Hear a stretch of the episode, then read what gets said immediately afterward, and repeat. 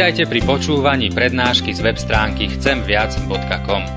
Portál chcemviac.com pre vás pripravilo slovenské evangelizačné stredisko. Nech vám táto prednáška poslúži na duchovný rast a múdru orientáciu v živote. Dajte ju do pozornosti aj iným. Pridajte si nás na Facebook alebo Twitter. Chcemviac.com Viac ako dáva tento svet. všetko, čo máme od Teba. Hospodine, Pane, či sme žiaci, študenti, či dospelí. Všetko, čo máme, je darom. Daj by sme to mali pred očami, na to pamätali a v pokore vždy k Tebe prichádzali. Amen. Drahí bratia a sestry, z ústy voči Božiemu slovu, prosím, povstaňte a počujte slova z písma svätého, na ktorými sa chceme zamyslieť dnes a ktoré nás majú aj viesť k spovedi a k večeri pánovej, a ktoré sú napísané u proroka Izaiáša v kapitole 66 v prvom a druhom verši takto. Takto vraví hospodin, nebesá sú mojim trónom a zem je podnožou mojich nôh. Všetko toto urobila moja ruka. Tak vznikli všetky tieto veci, znie výrok hospodinov. Na toho vzliadnem, kto je pokorný a zronený v duchu, kto sa zachveje pred mojim slovom. Amen. Toľko je slov z písma svätého.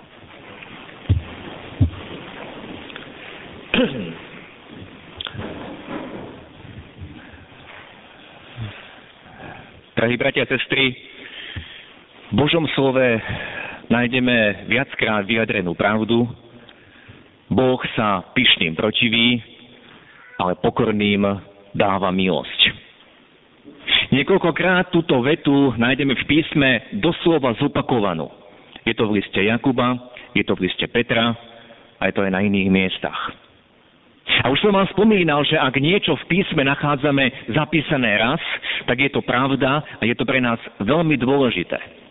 Avšak ak niečo v písme je zapísané dvakrát alebo viac, tak je to veľmi dôležité, je to životne dôležité, je to rozhodujúce a mali by sme dávať veľký pozor, aby sme to plnili. A práve do tejto kategórie opakovaných príkazov patrí výzva k pokore, respektíve varovanie pred pýchou. V mnohých žalmoch v knihe prísloví je výzva pokor sa pred hospodinom. Pokora je základom všetkých blahoslavenstiev, ktoré sú či v starej zmluve a ktoré vyslovil aj pán Ježiš. Vieme dobre, že pán Ježiš o sebe vyznal, učte sa odo mňa, lebo som pokorný, krotký a pokorný v srdci. A ďalej povedal pán Ježiš, kto sa teda pokorí ako toto dieťa, na ktoré ukázal, ten je najväčší v kráľovstve nebeskom. O prvom liste Petra kde čítame tú výzvu Boh sa pyšným protiví, ale pokorným dáva milosť, je tiež výzva všetci sa opašte pokorou. Pokorte sa teda pod mocnú ruku Božiu. Bratia a sestry, počúvajúc tieto slova výzvy, napomenutia, musíme sa pýtať, čo je to pokora, alebo čo je to práva pokora, čo znamená pokoriť sa. Mohli by sa na základe týchto textov písma, ktoré som povedal, vysloviť definíciu pokory a naučiť sa ju, lenže tak sa nestaneme pokornými. Ale chcem, aby sme na príklade a mnohých príkladoch pochopili, k čomu sme volaní, respektíve od čoho sa máme odvrátiť. Preto nepoužijem definíciu, ale príklady, lebo príklady používal pán Ježiš. Ale najskôr chcem zdôrazniť dve základné veci ak hovoríme o pokore či píche. Poprvé, pokora, respektíve pícha, je postoj môjho srdca. Nemusí to byť vonkajší prejav. Človek dokáže veľmi pekne sám seba zamaskovať, napolok vyzerá pokorne, ale vo vnútri môže mať opačný postoj. Pokora je postoj srdca. Postoj môjho srdca voči Bohu, voči jeho slovu. ale aj voči blížným, voči všetkému, s čím prichádzam do styku. A po druhé, pokora nie je vlastnosť alebo dar, ktorý by bol niekomu daný a inému nie je daný. Pokoriť sa je Boží príkaz a ak je niečo Boží príkaz, tak to dokáže každý. Ak nám je niečo prikázané, tak to má učiniť každý človek. A práve opak, pícha, naša vlastná hrdosť, naše ja, to je nám všetkým blízke, to je nám všetkým známe. V tom sme všetci namočení vďaka dedičnému hriechu. Pícha to je pravda o mne, to je pravda o každom z nás. Kedy my si myslíme alebo hovoríme, ja som niekto, ja niečo znamenám, ja som už niečo v živote dokázal, ja mám pravdu, ja niečo robím najlepšie. A viete, píchu veľmi ľahko odhalíme podľa jednej charakteristiky. Pícha nedokáže ustúpiť. Pícha to je postoj, ja mám pravdu, ja toto robím najlepšie. A môže ísť o čokoľvek, dokonca aj o zbožné činnosti. Ja sa najlepšie modlím, ja najlepšie spievam, ja najlepšie kážem. To môže byť postoj mojej pýchy. Ja, ja a stále ja. Toto je postoj môjho srdca a Pán Boh to vidí hneď. A my ostatní to možno až po čase, ak vidíme ovocie, tak to môžeme uvidieť. Pokoriť sa je preto Boží príkaz. Ale poďme od teórie a od definíc k praxi a k príkladom. Naše deti a študenti zajtra nastupujú po prestávke letných prázdnin opäť do škôl. Deti mi dajú za pravdu, že prázdniny boli krátke a rodičia sa už tešia, že deti pôjdu opäť do školy. A nechcem teraz hovoriť o postoji akej, akejsi ustráchanosti, najmä prvákov, či už na základnej škole, na strednej škole alebo vysokej škole. Mnohí sa boja, keď nastúpujú do nového prostredia. Ale chcem hovoriť o bežnom postoji a prirodzenom postoji študenta. A ten prirodzený postoj môže byť postoj pýchy. Ja to zvládnem. Ja na to mám. Konečne budem mať možnosť, aby som vynikol. A keď nie v matematike, tak v inom predmete, ale aby som vynikol, aby som ukázal, ja niečo dokážem. A tento postoj nemusíš jak prezentovať, vysloviť, opäť ide o postoj jeho srdca. A aký je postoj pokory? Bože, ja potrebujem Tvoju pomoc. Pane, ja to bez Teba nezvládnem. Pane, daj mi múdrosť do všetkého, čo ma čaká, čo je predo mnou. Veď od Teba pochádza všetko dobré. Opäť je to postoj môjho srdca. Viete, keď hovoríme o pokore a píche, hneď nám ako prvé naskočí, že pokora to je priznanie si vín, priznanie si hriechu, a zvlášť keď to spájame aj so spovedou a večerou pánovou. Avšak pícha je v prvom rade postoj, ktorý nás prevedie len do hriechu. Už ten postoj je hriešný, ja, ja sám. Ja si nejako poradím. Ja pomoc nepotrebujem. A môže ísť o školu, môže ísť o prácu, môže ísť o akúkoľvek povinnosť, ktorá stojí predo mnou, ide prakticky o čokoľvek. A tento postoj k tým konkrétnym oblastiam života sa premieta aj do nášho celého postoja k Pánu Bohu. Veď čo hovorí pyšné srdce? Ja Krista nepotrebujem. Ja si vystačím sám. Ja Božie slovo nepotrebujem. Ja sviatosti nepotrebujem. Na čo by som chodil k spovedi a k večeri pánovi? Veď to stačí dvakrát do roka. Ja to nepotrebujem. Čo sa tu v kostole budem ukazovať? Ja Krista nepotrebujem. Pyšné srdce sa ospravedlňuje. Pyšné srdce nechce ustúpiť. Pyšné srdce nechce, aby mu bola poskytnutá pomoc. Pyšné srdce odmieta v podstate Krista. Ja si vystačím sám. Ja si nepo, nepotrebujem denne pripomínať, že Ježiš zomrel za mňa, aby ma zachránil. Ja si vystačím sám. Ja som lepší ako tí, ktorí sú okolo mňa. Pyšné srdce dúfa v seba, pyšné srdce obhajuje seba.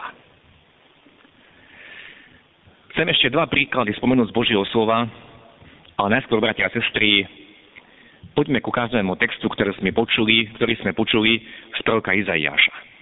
Počuli sme, takto hovorí hospodin, nebesá sú mojim trónom a zemi je podnožou mojich nôh. Všetko toto urobila moja ruka. Tak vznikli všetky tieto veci. Znie výrok hospodinov. Inými slovami, my všetci sme totálne závislí na Bohu, pretože On všetko učinil, On učinil aj nás, je našim tvorcom, našim pánom a všetko, čo máme, všetko, čo používame, je Boží dar. Či sú to veci materiálne, tie hmatateľné, alebo sú to veci duchovné, ako je múdrosť, rozličné nadania, schopnosti a tak ďalej. Všetko toto, hovorí Boh, učinila moja ruka. A pokorné srdce toto prijíma. A pokorné srdce si to stále pripomína, nech by išlo o, človek, o čokoľvek. Všetko, čo mám, mi Pán Boh dal. Je to jeho dar. Ale pyšné srdce vidí najskôr seba. Toto urobila moja ruka. Toto je moje dielo. Na toto mi nesiahaj, to je moje. A hneď potom, bratia a sestry, sme počuli Božie vyznanie. Na toho zliadam, kto je pokorný a zronený v duchu. Kto sa zachveje pred môjim slovom. To neznamená, že by Pán Boh nevidel nikoho iného, iba toho, ktorý je pokorný a tak ďalej. To neznamená, že by Pán Boh nepoznal trápenia všetkých ľudí, zápasy všetkých ľudí. Predsa vieme, že Pán Boh je všemohúci, všetko vie, vie všetko o každom jednom z nás, ale keď tam čítame na toho zhliadam, môžeme to vyložiť aj tak, k tomu sa skloním, k tomu preukážem svoju pomoc a svoju priazeň. Toho vyslobodím, keď to bude najviac potrebovať. Na toho človeka zhliadam. A teraz si všimnime dve charakteristiky, kto je ten, alebo kto sú tí, na ktorých Pán Boh zhliada. Poprvé, ten, kto je pokorný a zronený v duchu. To znamená, kto uznáva svoju biedu a svoju vínu. Kto si uvedomuje svoje obmedzenia. Kto obrazne vystiera svoje ruky a hovorí, pane, ja potrebujem tvoju záchranu, ja potrebujem tvoju pomoc. To je obraz pokorného človeka, toho, ktorý je zronený v duchu. Bože, ja ťa potrebujem. A po druhé, na toho zliadam, kto sa zachveje pred môjim slovom. Vieme dobre, že dnešný človek sa chveje pred všeličím možným.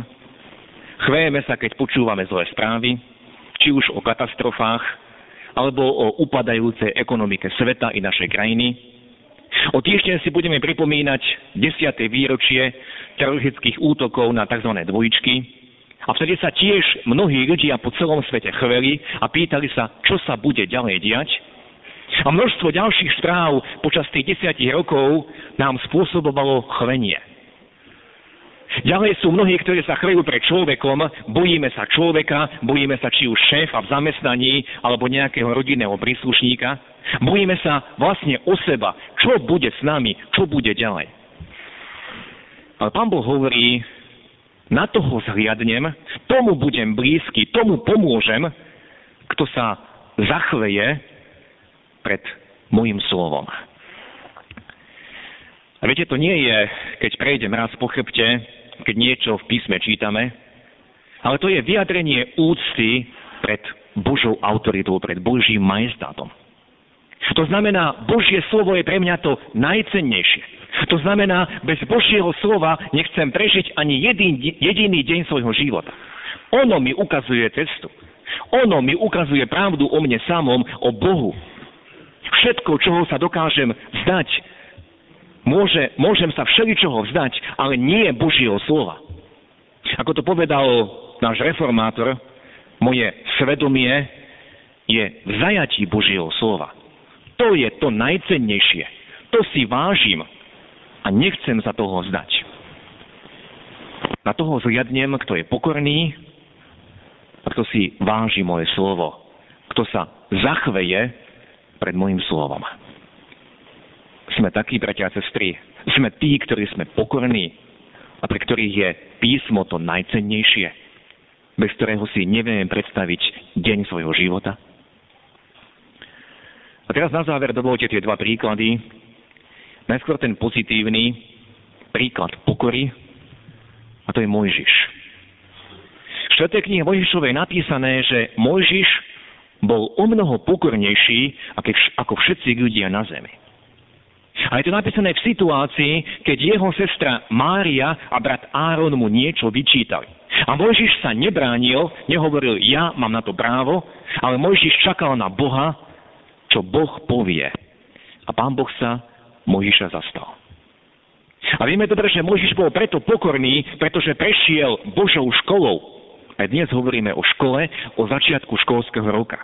A Mojžiš chodil do školy 40 rokov. Nie do takej ako naše deti, ale bola to Božia škola na púšti, kedy pásol ovce a kedy ho pán Boh osobne učil. Ale predtým, ako do tejto školy nastúpil, Mojžiš kráčal v svojej vlastnej sile. A vo svojej vlastnej sile chcel pomôcť svojim bratom v Egypte. A vieme, ako to dopadlo. Zabil Egyptiana a musel utieť z Egypta. Ale potom ho pán Boh uviedol do školy a táto škola ho zmenila a potom dlhom období už nezastával sám seba, už nehovoril ja, ja niečo viem, ja som niečo dokázal, ale skôr sa bránil, ja som nič. A keď ho pán Boh povolal, tak hľadal Božiu vôľu. A vždy čakal na Boha, čo Boh povie. To je ten prvý príklad. Neutekajme z tej Božej školy, ktorá nás formuje, aby sme uznali svoju biedu, aby sme sa menili podľa Božieho slova na jeho obraz. A ten druhý príklad je najskôr odstrašujúci, ale potom je aj veľmi pozbudzujúci a je to izraelský kráľ Achab. A Biblia nám o tomto mužovi hovorí, že bol najbezbožnejší kráľ Izraela. Vieme, že počas Achabovej vlády vystúpil Boží prorok Eliáš ktorý ohlásil sucho a toto sucho trvalo 3,5 roka. Bola to veľmi ťažká skúška pre celý Izrael, bola to tá doba najväčšieho odpadnutia od hospodina. A počujte, čo písmo hovorí na záver o Achabovi. Nebolo takého, ako bol Achab, ktorý sa zapredal páchať to, čo sa hospodinu nepáči, k čomu ho zviedla jeho žena Izabel. Správal sa ohavnejšie, keď chodil za modlami, ako to robili Amorici, ktorý hospodin zahnal spred Izraelcov. Písmo nám jasne hovorí, že bezbožnejšieho kráľa v Izraeli nebolo. Ale hneď po tejto správe čítame, ako sa Achab pokoril pred Pánom Bohom. Bolo to na konci jeho života. Ako Pán Boh poslal k nemu proroka Eliáša a ten ho napomenul a ten mu zvestoval Boží súd, a počujte, ako Achab na tieto slova zareagoval. Keď Achab počul tieto slova, roztrhol si šaty, položil si na telo vrecovinu, postil sa, spával vo vrecovine a chodil skľúčený.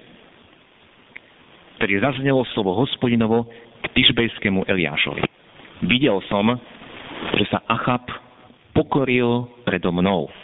A pretože sa pokoril predo mnou, neuvediem pohromu za jeho čas, ale za čias jeho syna uvediem pohromu na jeho dom. Čo z tohoto, bratia sestry, chcem zdôrazniť, tento najbezbožnejší král, o ktorom by sme možno povedali, už nemá šancu, už ho pán Boh úplne opustil, predsa Boh sa ho dotkol cez proroka Eliáša, počul Božie slovo a pokoril sa a pán Boh to videl. Nech by sme učinili čokoľvek v našom živote, na čo nám Pán Boh neskôr ukáže a z čoho nás obviní. A nech by nás myšlienky privádzali k tomu, že pre teba už nie je záchrany. Pre teba už nie je Božieho milosedenstva. Pretože Satan nás takýmito myšlienkami chce niekedy zdeptať. Neverme tomu. Tento najbezbožnejší král Izraela sa pokoril pred Bohom. A pán Boh hovorí, videl som, ako sa Acha pokoril predo mnou. Videl som to. Pán Boh je ten, ktorý nám dáva milosť a tá milosť je nám ponúkaná ešte dnes. Nech by sme čokoľvek učinili. Ak teraz pristúpime k stolu pánovu a k spovedi, Pán Boh nám možno mnohé veci pripomína. Naše postoje, naše činy, naše myšlienky. Pán Boh vidí postoj nášho srdca. Či sa pred ním pokoríme, Povieme, áno Bože, máš pravdu. Ty vidíš moje postoje. Vidíš, ako chodím v píche. Áno, Pane, máš pravdu. Ty vidíš, ako sa správam druhým ľuďom. Pán Boh hľadí do srdca a vidí, či to srdce zostáva také isté, vo vzdore voči nemu, alebo či sa pokorí. Nech je nám Achab takým príkladom k novému začiatku. Achab už bol na konci svojho života a nemohol to všetko zmeniť. Ale nám Pán Boh ešte dáva nové dni. Pokorme sa pred ním. Priznajme, že On má pravdu. On je ten, ktorý všetko učinil, všetko nám dal. Povedzme, áno, Pane, Ty si ten, ktorého závisí môj život. Pokorme sa pred ním a príjmime aj teraz Božiu milosť aj vo sviatosti Večere Pánovej. Amen.